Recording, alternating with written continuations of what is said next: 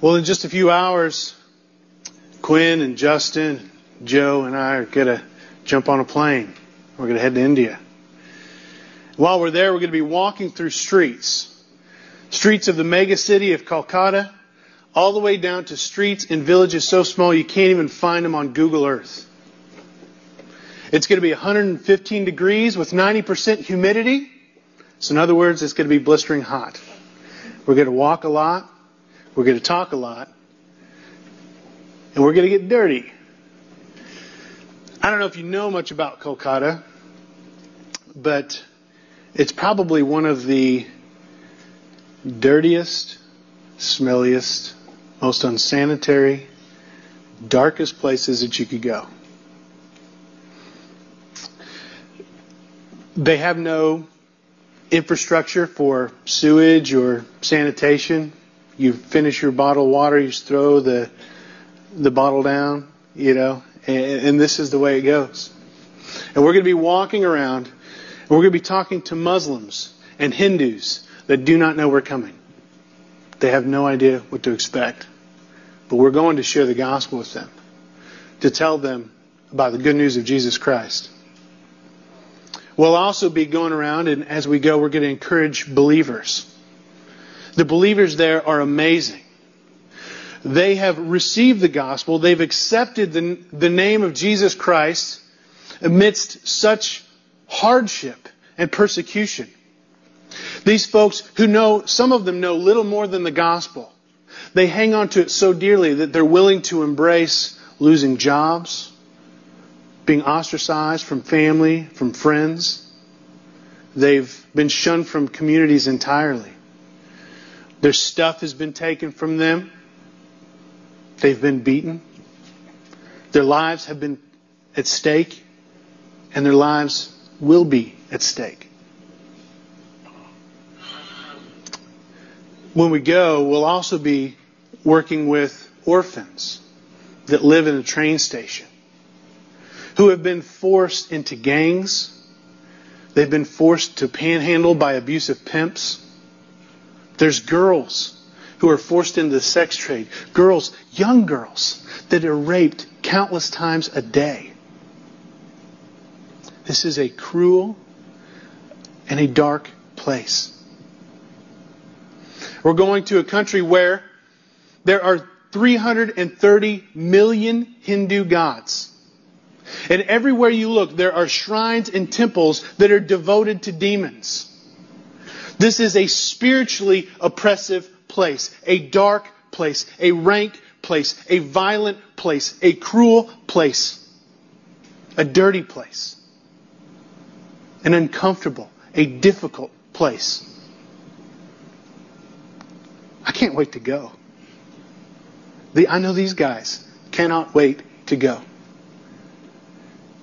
And you might be asking yourself, if you're the slightest bit reasonable, why on earth would you want to go? This does not sound like a vacation. Why would you pay money to go halfway around the world to a dirty, filthy place that's going to be a challenge, that's going to be hard? I can assure you that it's not because we're crazy, though from time to time I have made people wonder. I can also assure you that it's not because we're radical or because we're hardcore. I mean, look at Quinn. He has on a purple shirt. He has worn pink. Real hardcore men do not wear pink or purple. Nor do they wear skinny jeans, Justin. So it's not because we're hardcore. yeah. So, what possesses us? What possesses us to go and do this? To sacrifice ourselves to go across the world into a difficult situation? I, I can tell you this it has nothing to do with us. We go in weakness, we go in frailty, we go as just men.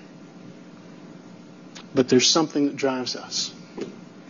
Or maybe you're, you're thinking about these guys that I told you about. Guys that have suffered such oppression, such hardship, such difficulty in their lives daily, just living where they live as lights, as salt in this world that is so dark, that is so cruel, where the violence is so oppressive and the police force so few that most acts of violence don't even go recorded? What possesses them to stay there and to share their faith, knowing that they're going to get beaten, knowing that their lives are going to be at stake? They would tell you the same thing that they do it in weakness and frailty, that it has nothing to do with them. The reason why we sacrifice, the reason why we're willing to pay money to go across the country or across the world to, to share the good news of Jesus Christ, the reason why these guys are willing to endure such hardship day after day after day after day has nothing to do with us and everything to do with the Word of God. God's Word is living and abiding. And for those who have received it, who truly believe it, it is transformative. It changes everything. It changes the way we live. It changes the way we think. And as a result, we have an indestructible hope. And so we go in frailty and weakness, not trusting in ourselves and our own abilities, but trusting in the Word of God. In our text today, 1 Thessalonians chapter 2 verses 13 through 16, Paul affirms this. And he thanks God constantly because the church of the Thessalonians have confirmed it as well. So let's go ahead and open our Bibles to 1 Thessalonians chapter 2 verses 13 through 16. And we're going to look at this passage. Paul says, and we thank also, uh, and we also thank God constantly for this, that when you received the word of God, which you heard from us, you accepted it. Not as the word of men, but as it really is, the word of God, which is at work in you believers. For you, brothers, became imitators of the churches of God in Christ Jesus that are in Judea. For you suffered the same things from your own countrymen as they did from the Jews who both killed the Lord Jesus and the prophets and drove us out, and displeased God and opposed all mankind by hindering us from speaking to the Gentiles that they might be saved. So always to fill up the measure of their sins. But God's wrath has come upon them at last.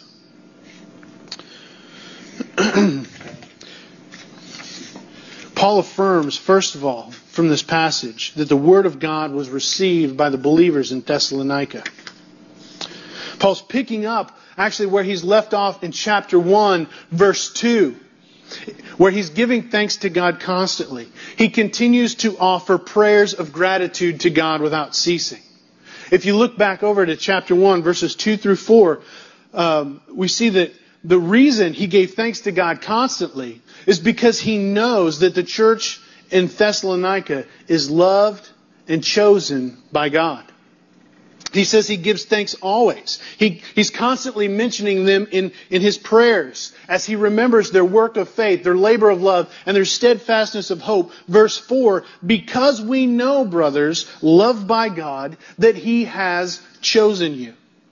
Paul is thanking God for his loving election of these believers. Paul is remembering God's electing love. He then goes on to describe how he can be confident that these Thessalonians have been loved and chosen by God. He says that they received the word. They received the gospel, not only in word, but also in power, in the Holy Spirit, and with full conviction.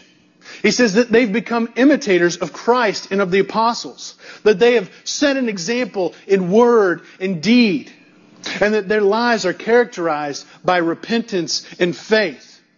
He says that they had turned to God from idols to serve the, the true and living God and to wait for his Son from heaven, whom he raised from the dead, Jesus, who delivers us from the wrath to come.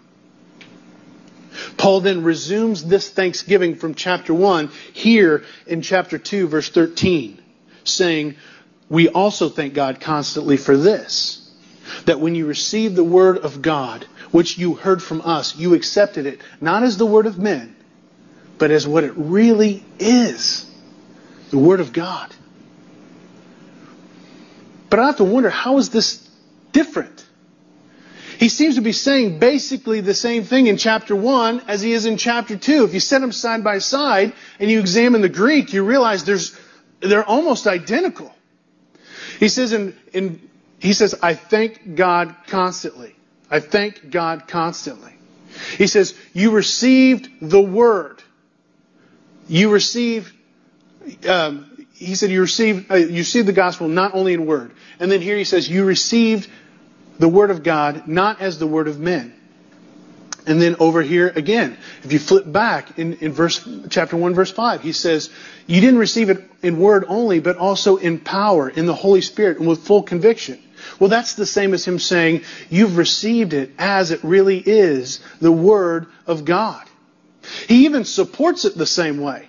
In verse, in chapter 1 verse 6, he says, you have become imitators. In, in 2.14, he says, you have become imitators. So he's, they're virtually synonymous all the way through. What's the real distinction here? Is, is Paul just providing us some sort of inclusio where he starts out an argument, kind of begins with it, and now he's bringing it full circle. He's coming back and he's saying, I thank God constantly. He's trying to wrap up his thought before he moves on to his next argument. Is that what he's doing? I don't think so. I think Paul comes around again to thanking God because he has a second point to make. The first time he emphasized the loving election of God, that they have been loved and chosen by God. But here, in chapter 2, verse 13, he seems to be focusing on the fact that they have received the gospel. He's focusing on their reception. So this is another reason why he thanks God continually. He does it by focusing their focusing it on their reception. So here in Paul, if you, if you put these two side by side, chapter 1 and chapter 2, and you look at this, what you see is divine sovereignty and human responsibility. They go hand in hand. In chapter 1, he says, You, brothers, I, I'm thanking God for you constantly because you've been loved by God and He has chosen you. Your salvation, the fact that you know Christ, the fact that God's grace is at work within you is because of God's work. This is what God has done. Your salvation is because of God's sovereign intended plan. There it is, right here. And then he says in 213, but you receive the gospel. Your human responsibility was to receive the word, to embrace it, to believe it, to hold fast to it. And we can't pit one against the other. It's not as though we can simply say, you know what? God is sovereign in salvation, so we can leave it up to Him. He does it. He does the work, which is true. He does the work. We, but we can't leave it there. And nor can we say, you know what? We have to receive the word. And it's not as though our reception invalidates the first one. It's not as though we say, hey, if it's contingent upon my receiving it, therefore then God's sovereignty doesn't ultimately mean that He saves me. Wrong. Paul always presents them as going together. This is God's loving election, God's electing love. This is two sides of the same coin. Divine sovereignty and human responsibility go together. And here, Paul is thanking God for both. So Paul thanks God that they've received the word, not as the word of men, but for what it really was, what it really is, what you heard from us, the word of God. And this is an amazing thing in itself. Paul is saying, my gospel, the gospel that you heard from me, the message that you heard from me, that is God's gospel. My gospel is God's gospel. His message is my message. They are one and the same. I am God's messenger. So the words that I speak to you right now are not just my words. It's not as though these are just the words of men, just the words from Paul, the man Paul. These are the words of God. What an amazing, bold, and audacious claim that he could say, the words that I speak to you right now, those are God's words. My gospel is God's gospel. And you can believe it. You can take it home. You can trust it. Paul praises God because they didn't just accept the words of a man, but they accepted his message for what it really is the Word of God. In our community group, we've just started going through Bible Doctrine by Wayne Grudem. And uh, last Tuesday, we were looking at the chapter on the inerrancy and authority of Scripture. And we saw that as we examined passage after passage after passage, that the Bible is self authenticating, that it's self attesting. The Bible makes claims of itself and then proves itself to be true. And because it's God's Word, it's the ultimate authority, the ultimate standard for truth. We can't examine Scripture and sort of uh, assess it through other means. We can't look at it and, and question it on the basis of our reason or the basis of our logic or the basis of our senses, or the basis of our experience, or the basis of science, or, or scientific methodology, you name it. Because all those things are of lesser authority than the authority of God. I mean, you think about it. This is God's Word. God, who created the heavens and the earth, and all that exists in it, everything that lives, God created. God sustains it. God gives it life. Just as Brett was talking about earlier, just being floored over the fact that if God were to move but an inch, you would cease to exist. The very fact that you have life and breath and meaning is because God has given it to you. And this God is perfect. He does not sin. He does not err. He always does what is right. He always does what is good. He always does what is best. And this God is the source, the author, the revealer of all knowledge and truth. The fact that we can know anything is because God has granted us it to us. There is nothing that is outside of God's truth. Not the law of thermodynamics, not gravity, nothing. We may have given them definitions, but God is the author of that truth. This is God's truth. And this God is always truthful. He cannot lie. He cannot sin. Therefore, He is the ultimate standard of authority and of truth. The God who created us, who owns us, who has revealed truth to us, He is the standard for His truth, for the truth. And He has made that known to us through the Bible. God has given us what we need to know through His Word. It is now the standard of truth. And so, because it is he is truthful and authoritative in all his ways, and he gives us his standard of truth through his word. To deny his truth, to disobey his word, is the same thing as disobeying God. To reject the authority of Scripture is to reject the authority of God. he has bound himself to it. His very character is wrapped up in his word. So the sovereign God over all creation, over you and me, has revealed his truth in his word, making it the ultimate standard for authority and truth.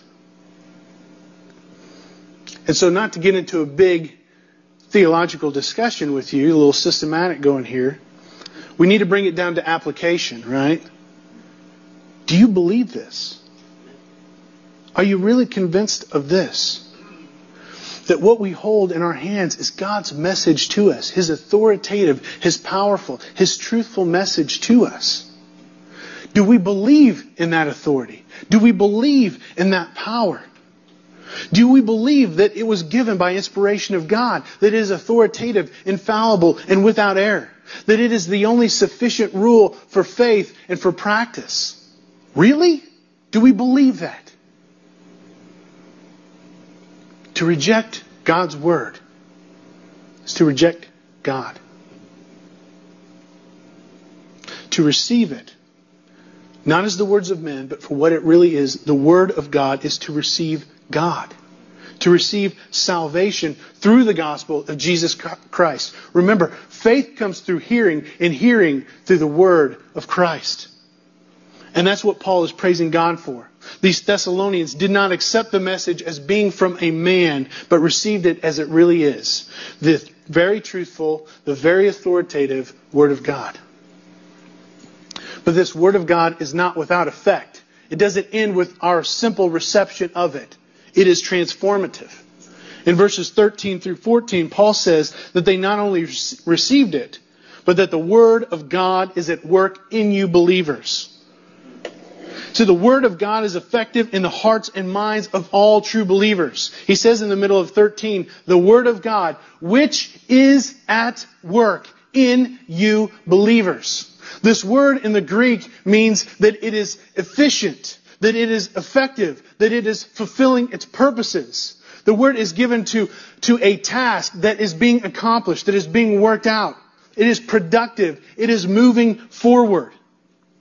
Paul says elsewhere in 1 Corinthians 1, verse 18, that the word of the cross is folly to those who are perishing, but to us who are being saved, it is the power of God. So some will hear and consider it foolishness. They'll consider it just words of men. But others will receive it as the Word of God. And for them, it will be the power of God for salvation for all who believe. Not just to grant salvation, but to effect salvation. But the Word of God not only affects salvation. If you want to flip over to 2 Timothy 3, 16 and 17. We're going be in here for just a second. But 2 Timothy 3, 16 and 17 says that all scripture is God breathed. It is breathed out by God and it is profitable for teaching, for reproof, for correction, for training in righteousness, that the man of God may be competent, equipped for every good work. So we are taught by, we are corrected by, we are trained by, we are made competent by, we are equipped by the Word of God. If you look elsewhere in Scripture, it says that the Word of God counsels and guides us. It revives us and strengthens us. It sanctifies us and purges us. It frees us. It enriches us. It makes us fruitful and prosper. It protects us. It rewards us. It makes us wise. And it gives us joy and everlasting hope. And this is not an exhaustive list. The Word of God is effectual as the Holy Spirit who dwells with, within all people who believe in the gospel works to apply the Word of God, which He Himself has inspired, into our hearts and into our minds so that we are changed, so that we are transformed, so that we behold the glory of God in the face of Jesus Christ, and as we do so, are being transformed from one degree of glory to another. It's a steady progression of the, the Spirit bringing the Word of God to bear in my heart and my mind, and I become more like Christ. And as I continue in my life, I, the Spirit again reveals the Word of God to me, and it transforms me. It changes me, and I progress forward, forward, becoming more and more and more like Christ. The Word of God is powerful. It is effectual. Not when we receive it as just simple words of men if we just say, yeah, this is Paul's writing from, you know, around 50 AD to the church in, in Thessalonica, that's true. But when we believe that it's the Word of God, when we believe in the gospel and we've received the Holy Spirit, that's when it becomes transformative. That's when we are changed by it. Listen to me for a second. If you've tuned out at all, tune back in right here. The words of men, words of human beings, no matter how astute they are, no matter how educated, no matter how wise, no, no matter how eloquently they are expressed, can never have this power to change. Only God's Word can bring this kind of transformation. Only this Word can bring that kind of change. It performs in those who believe, those who accept it as the Word of God, those who believe what it says and appropriate it to their lives will experience ongoing transformation. But without believing, there is no power.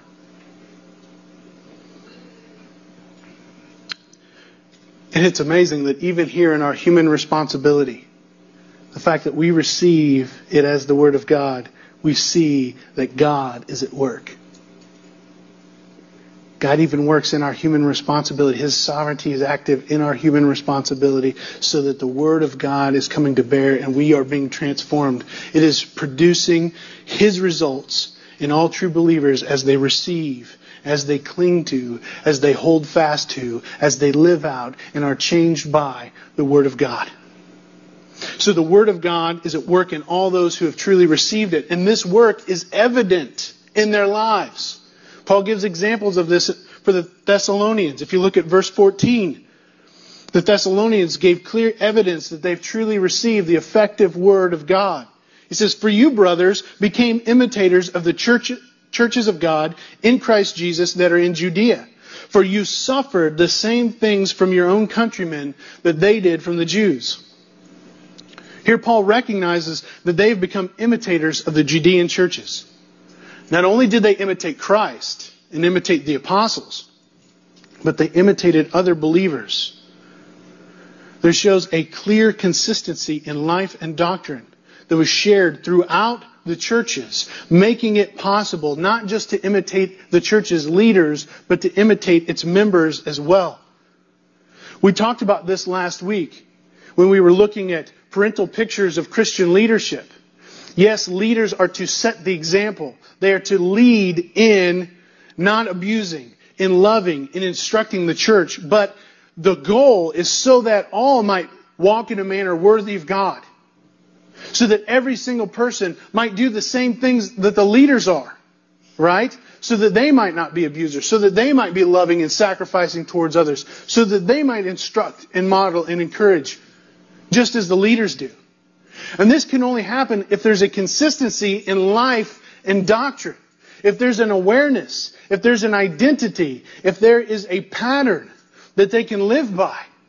This is why doctrine and applying that doctrine to life is so important. Not just for those who are in leadership, but also for those who are sitting there listening to the leadership right now. But the Thessalonians most clearly imitated the churches in Judea in that they suffered the same things at the hands of their own countrymen as the Judean churches did from the Jews. Their imitation of the church was found in their faithfulness in the midst of persecution and suffering. It says, how do we know that we've received the effective word of God in our lives? You've suffered faithfully, just like the church in Judea. Your perseverance in suffering is proof that God's work is at, God's word is at work in you. This is why Ani and Raja and Sunil and Tapan and Debu and Rabuil and Wade and so many countless other men and women, not only in India but throughout the world, are willing to suffer for their faith because they have received the effective, powerful, life transforming Word of God. And they love it. They consider the gospel of Jesus Christ more precious than life itself. And so, what about you? Is the gospel that precious to you? Is the Word of God at work in you in this way? I pray that it's so. I pray that you will rejoice in it, even though, if necessary, that you are grieved by various trials. Whether that be that you're tortured, imprisoned, mocked, flogged, stoned, sawn in two, or killed by the sword.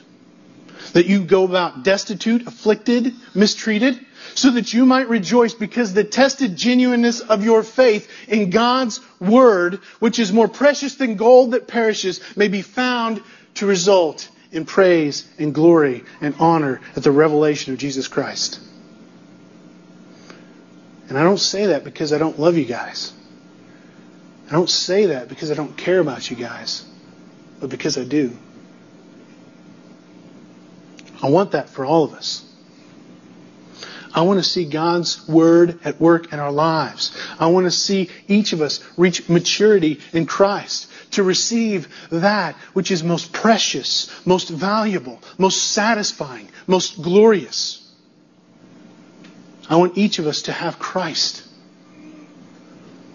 But it's only through believing in the effective, powerful, transforming Word of God that we're going to get there. So the Word of God is received. The Word of God is at work. And even though this is true, to no surprise or no shock to God, third, we see that the Word of God is opposed. In verses 14 through 16, Paul gives a brief polemic directed first and foremost to the Jews who stood in opposition to Christ. He says, For you suffer the same things from your own countrymen as they did, uh, the churches of God in Christ Jesus that are in Judea did from the Jews, who killed both the Lord Jesus and the prophets, and drove us out, and displeased God, and opposed all mankind by hindering us from speaking to the Gentiles so that they might be saved. Paul says that it was the Jews in Judea who were ultimately responsible for killing Jesus. The Gospels tell us that they were the ones demanding, crucify him, crucify him. Peter says in Acts 2, verse 23, that Jesus, delivered up according to the definite plan and foreknowledge of God, you Jews crucified and killed by the hands of lawless men, by Gentiles. And not only did they kill Christ, but they also killed God's prophets, the very spokesman of God's word. Jesus himself affirms this in Matthew 23, verses 29 through 36, when he says that you witness against yourselves that you are sons of those who murdered the prophets. And then he promised that he would send more prophets, more, more wise men, and that these Jews would kill and crucify and flog and persecute them from town to town. Paul actually sees himself as a fulfillment of this passage.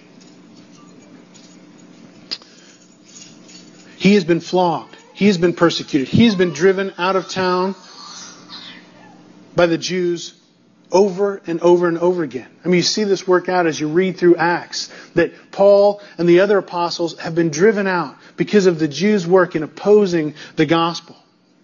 And Paul says that they displease God and oppose all mankind by hindering them from speaking to the Gentiles so that these Gentiles might be saved. The ironic thing is, in their opposition of the gospel, they were trying to please God. They thought they were doing God a favor. Paul says that they had been entrusted with the oracles of God. To them belong the adoption, the glory, the covenants, the giving of the law, the worship and the promises. To them belong the patriarchs, and from their race, according to the flesh, who is the Christ, who is God over all, blessed forever. Amen. They had it. They had it all. But they did not understand what it meant. They missed the point of it all. Jesus couldn't be clearer in John chapter 5, verses 39 through 47. He condemns the Jews because he says, You search the scriptures, God's gift to you, God's law, because in them you think you have eternal life. And it is they that bear witness about me. He ultimately says, if you would have believed the scripture, if you would have seen, you would have believed me. And he goes on to talk about how they seek the glory of men, how they'll believe people when they come in their own name, but they won't believe Jesus who comes in the name of God, the only one coming in the name of God. And he says, you know what? I don't even have to accuse you. You've got Moses to accuse you. The very one you've hoped in, the very one you've trusted in. He's going to stand and accuse you because you did not receive me, and therefore you do not have eternal life. You don't have eternal life because you have the Scripture, or because you read the Word of God, or because you practice the religious rituals that you find in them. You can only have them as you believe, in, you can only have eternal life as you believe in Christ, as you receive Christ, as you are transformed by faith in Christ. He says, I am the fulfillment of all its promises. All the oaths, all the prophecies, all the promises, all the oracles of God find their yes in Jesus Christ. And though you have the scriptures, if you fail to see them in them that Jesus is Lord and Savior, then you are opposed to the very word of God that you perish or that you cherish. Can you imagine that?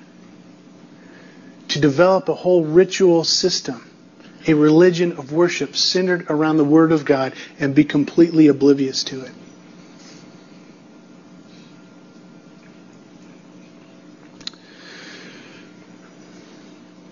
Paul is not presenting an anti Semitic argument. Okay? He's not against the Jews. He's not railing on them specifically. Like we should take this and be against the Jews because of it. I mean, we have to remember that, that Jesus was a Jew.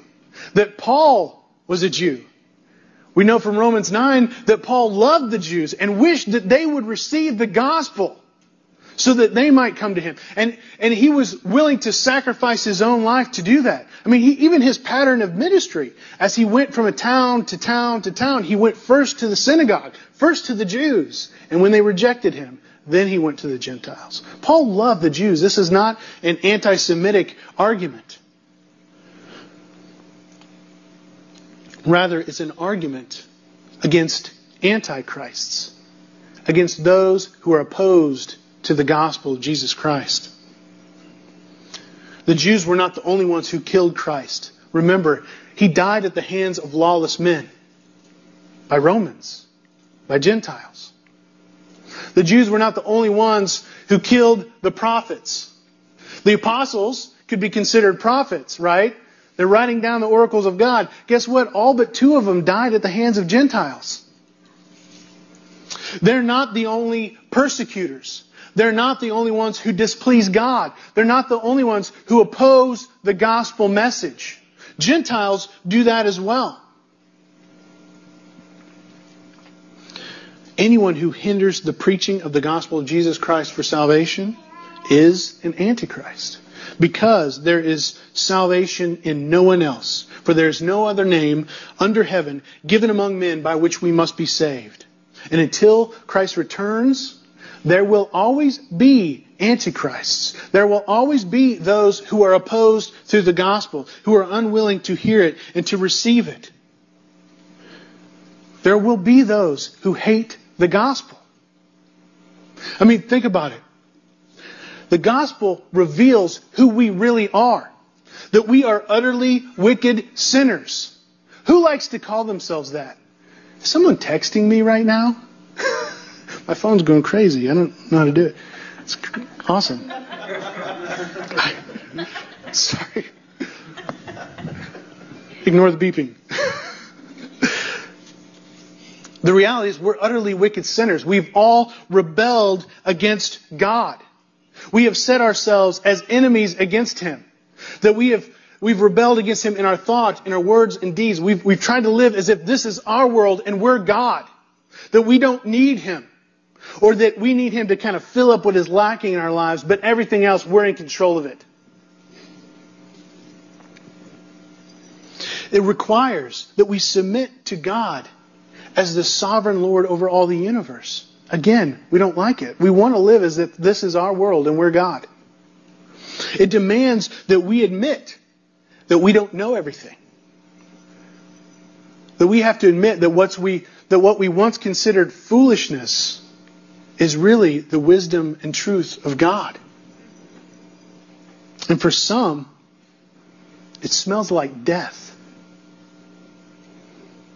The, the thing that floors me is people hear the good news and they might affirm it.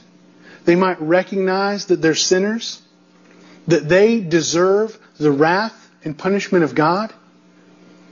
And then they say, well, that's where I'm headed. That's where I'm going. So I might as well live it up while I can. And even though they hear, and even though they partially receive, they understand the truth, they're unwilling to embrace it, and they still stand in opposition to the gospel of God. They're still unwilling to receive it. Even though they're, they are repulsed by the out, idea of the outcome, they still refuse to come to Christ. And therefore they are opposers of the Word of God. So again, is that you? Are you living functionally as an antichrist? Now don't just dismiss that because of the word. I want you to think deeply about it. Maybe you don't deny the gospel outright.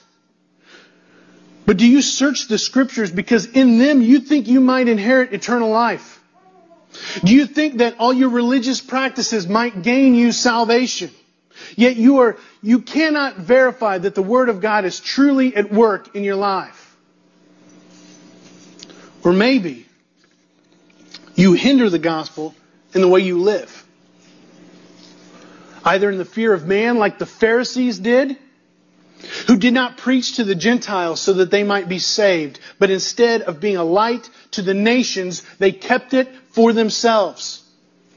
Are you afraid of offending, afraid of being mocked, and, and so by your fear miss opportunity to bear witness to Christ?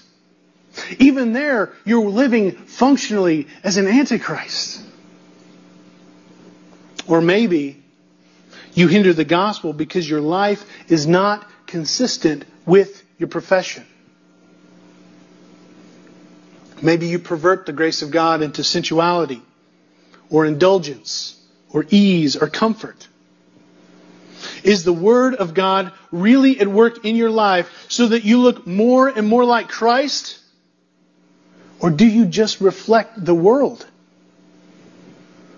A world which is opposed to Christ. There's no middle of the road. It's not gray. The world lives in opposition to Christ. Do you look different from that or just like it? Friends, these are serious questions. Our sin, our rebellion, our fear, even our religion can serve as opposition to the Word of God. We can live our lives in such a way that we deny or hinder the gospel. And when we do, we're functioning as antichrists.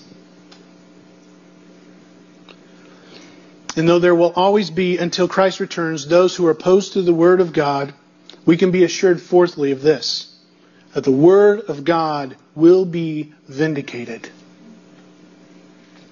Paul says that though the Jews killed the Lord Jesus and the prophets, though they drove him out from town to town to town, though they displease God and oppose all mankind and hinder them from preaching the gospel to the Gentiles, God's promises hold true and it results in them always filling up the measure of their sins. But the wrath of God has come upon them at last.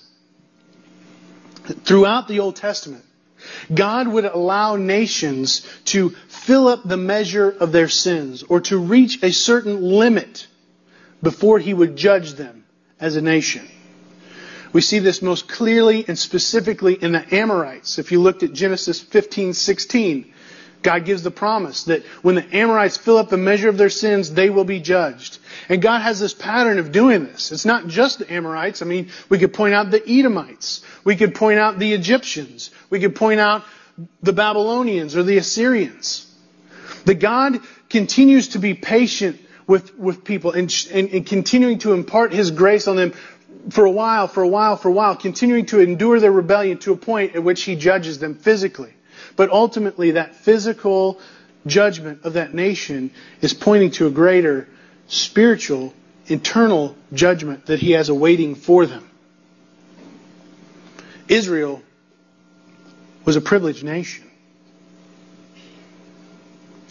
They were the people of God. They had received God's word. They had received the covenants. They had received the worship. They had received the glory.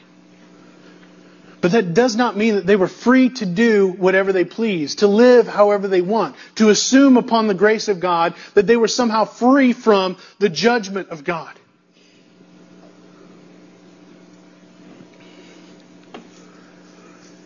As we read through biblical history of Israel, we see that God delivered them from Egypt by a prophet, Moses. And as he led them out into the wilderness, they rebelled against God's leader. They rebelled against God's word, and thereby they were punished. They had to live 40 years in the wilderness, right? And so finally, God's judgment was over. They can now proceed into the land. They continue to rebel and, and rebuff against God's chosen leaders. Eventually, when we come to Judges, that they have abandoned God and they have sought after false gods. And so God causes them to be delivered over into the hands of their enemies. They plead out to God in repentance. And so God sends a deliverer to them and restores them again. And this happens cyclically all throughout Judges. Fast forward again to God establishes them as a nation. God appoints a king over them. They still rebuff against the king, the appointed leader. I mean, even David did not have it good. His own sons rebelled against him. And he spent time as the king out away from his very kingdom. And as a result, the kingdom was divided. Eventually, one kingdom fell into exile and captivity. Then the other, they were under the hand of the Assyrians and the Babylonians. And then God was still merciful and established them again. And He had promised all the way along that He would send His Messiah, His chosen one, His appointed one, who would deliver them once and for all so that they would walk in God's ways, that He would give them new hearts through this Messiah so that they might follow after God, that they would be able to teach one another God's Word. And this was the promise that they had as they were this small, insignificant nation, that one day this leader, this Messiah would raise up and deliver them. And here he comes, Jesus Christ. And they reject him. And that's it. No more Mr. Nice Guy the judgment has fallen upon them because they have rejected the one that they had been hoping for, the one that they had been praying for, the one that they had supposedly believed in, because they were trusting in Scripture and, and distorting it to meet their own ends rather than receiving what it said. They killed their Messiah and they placed themselves under God's wrath. Their time has come. It came when Jesus died on the cross. And it was unfolding. It had been inaugurated. Paul was looking. And this is, this is in the 50s, early 50s, when he wrote to, to the Thessalonians. And he had seen evidence that he thought was God's judgment against the nation. Okay? There were a few things that happened. And from 45 to 47 AD, God sent a plague upon Judea. A bad plague. This is why Paul was trying to get money to send to the church in Jerusalem that we see throughout his epistles. It was because of this play, this famine that was happening. In 49 AD, the Emperor Claudius had expelled all the Jews from Rome. And also in that same year, it was during the Passover that they were celebrating in the temple that thousands of Jews were massacred at the hands of Gentiles. Paul saw this and he said, Look, this is evidence of the fact that God's wrath is upon them at last. Not fully, not finally. But here it is. God is going to judge them. Not just physically, but spiritually as well. What we can learn about that for ourselves is that anyone who rejects God's promised one is going to face the judgment and wrath of God. Do you realize that we all have a measure of sin? This is an amazing thing. Your sin does not take God by surprise. God knew before the creation of the world how many sins I would commit. I have a measure of sin. And I'm going to be judged according to that sin. I'll either ju- be judged in my rebellion against God, in my, or in my looking to myself for my own righteousness, or I will be judged according to the righteousness of another. If I'm trusting in myself or I'm continuing to rebel, if I'm seeking my own way, living as if this is my world and I am God, then that judgment will result in eternal wrath by God. Because I have been a rebel, a rebel against Him my entire life. For those who are trusting in Christ's righteousness, who are looking to the work of another, the perfect Son of God. For them is eternal reconciliation with God, that they will be with God, that they will be like Him, that they will be transformed by Him. They are looking to Christ. They're receiving the sacrifice that He offered when He gave His life, a perfect life, a life that you and I couldn't live, and gave it up on the cross as a substitute for our sin. And rose again on the third day to verify that God was pleased with His sacrifice and that each of us would stand before Him in judgment. Those are the two options. You, you have that measure of sin. You cannot go beyond that measure of sin, but you will be judged by that measure of sin. Even if it was only one sin, that was enough for eternal condemnation. What are you going to trust in? Yourself? Your own righteousness? Or are you going to tra- trust in the righteousness of another? But we need to remember one thing as we close up here God will not fail, He will be victorious. God will vindicate His word. He says in Isaiah 55, 10 through 11, For as the rain and the snow come down from heaven and do not return there, but water the earth, making it bring forth and sprout, giving seed to the sower and bread to the eater, so shall my word be that goes out from my mouth. It shall not return to me empty. It shall accomplish, it shall accomplish that which I purpose and shall succeed in the thing for which I sent it. God's living and abiding word will stand forever. It will not come back empty. It will complete its purposes, either for judgment or for mercy, either for condemnation or for salvation. But God will be victorious. It will not come back void.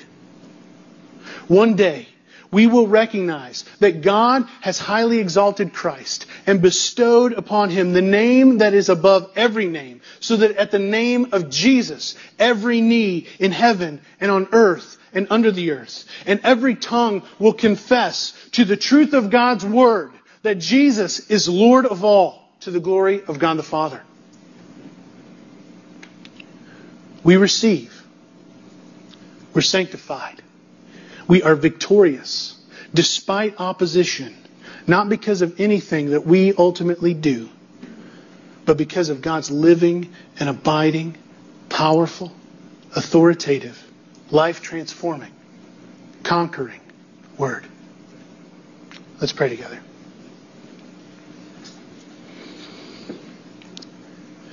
Father God, we come to you and we ask that your word might speed forth that your word, which is living and powerful, sharper than a two-edged sword, that is able to, to pierce our very souls and discerns the thoughts and intents of the heart. We pray that it might accomplish its work in us. God, to bring us to conviction and to repentance and faith, to bring us to Christ's likeness, to be transformed by it, so that we might behold the wonder of Christ, so that we might love you, so that we might not continue in our rebellion against you or trying to live by our own work, our own righteousness, but to seek Him, to be changed by Him. God, we thank you for your word. God, I pray that if there are those here to, today, today that, that are just struggling to believe that this is your word, that you would convince them of this truth. I pray that they would give themselves over to reading your word and thereby seeing how it proves itself to be true. God, I pray that if there are those here that, that haven't trusted or maybe are struggling in particular ways to really apply this to their lives, that they would be honest and vulnerable and tell somebody about it so that they might seek help in applying the Word of God, this powerful message, to their lives. May we see that it is relevant for every aspect of our lives. Not just on Sunday morning or when we're trying to be religious. We're trying to do our duty before you. But as we go out from here, realizing that you have called us to be your children, children that have a relationship with you. God, we thank you for your word. I pray that we receive it. It's in Christ's name we pray. Amen.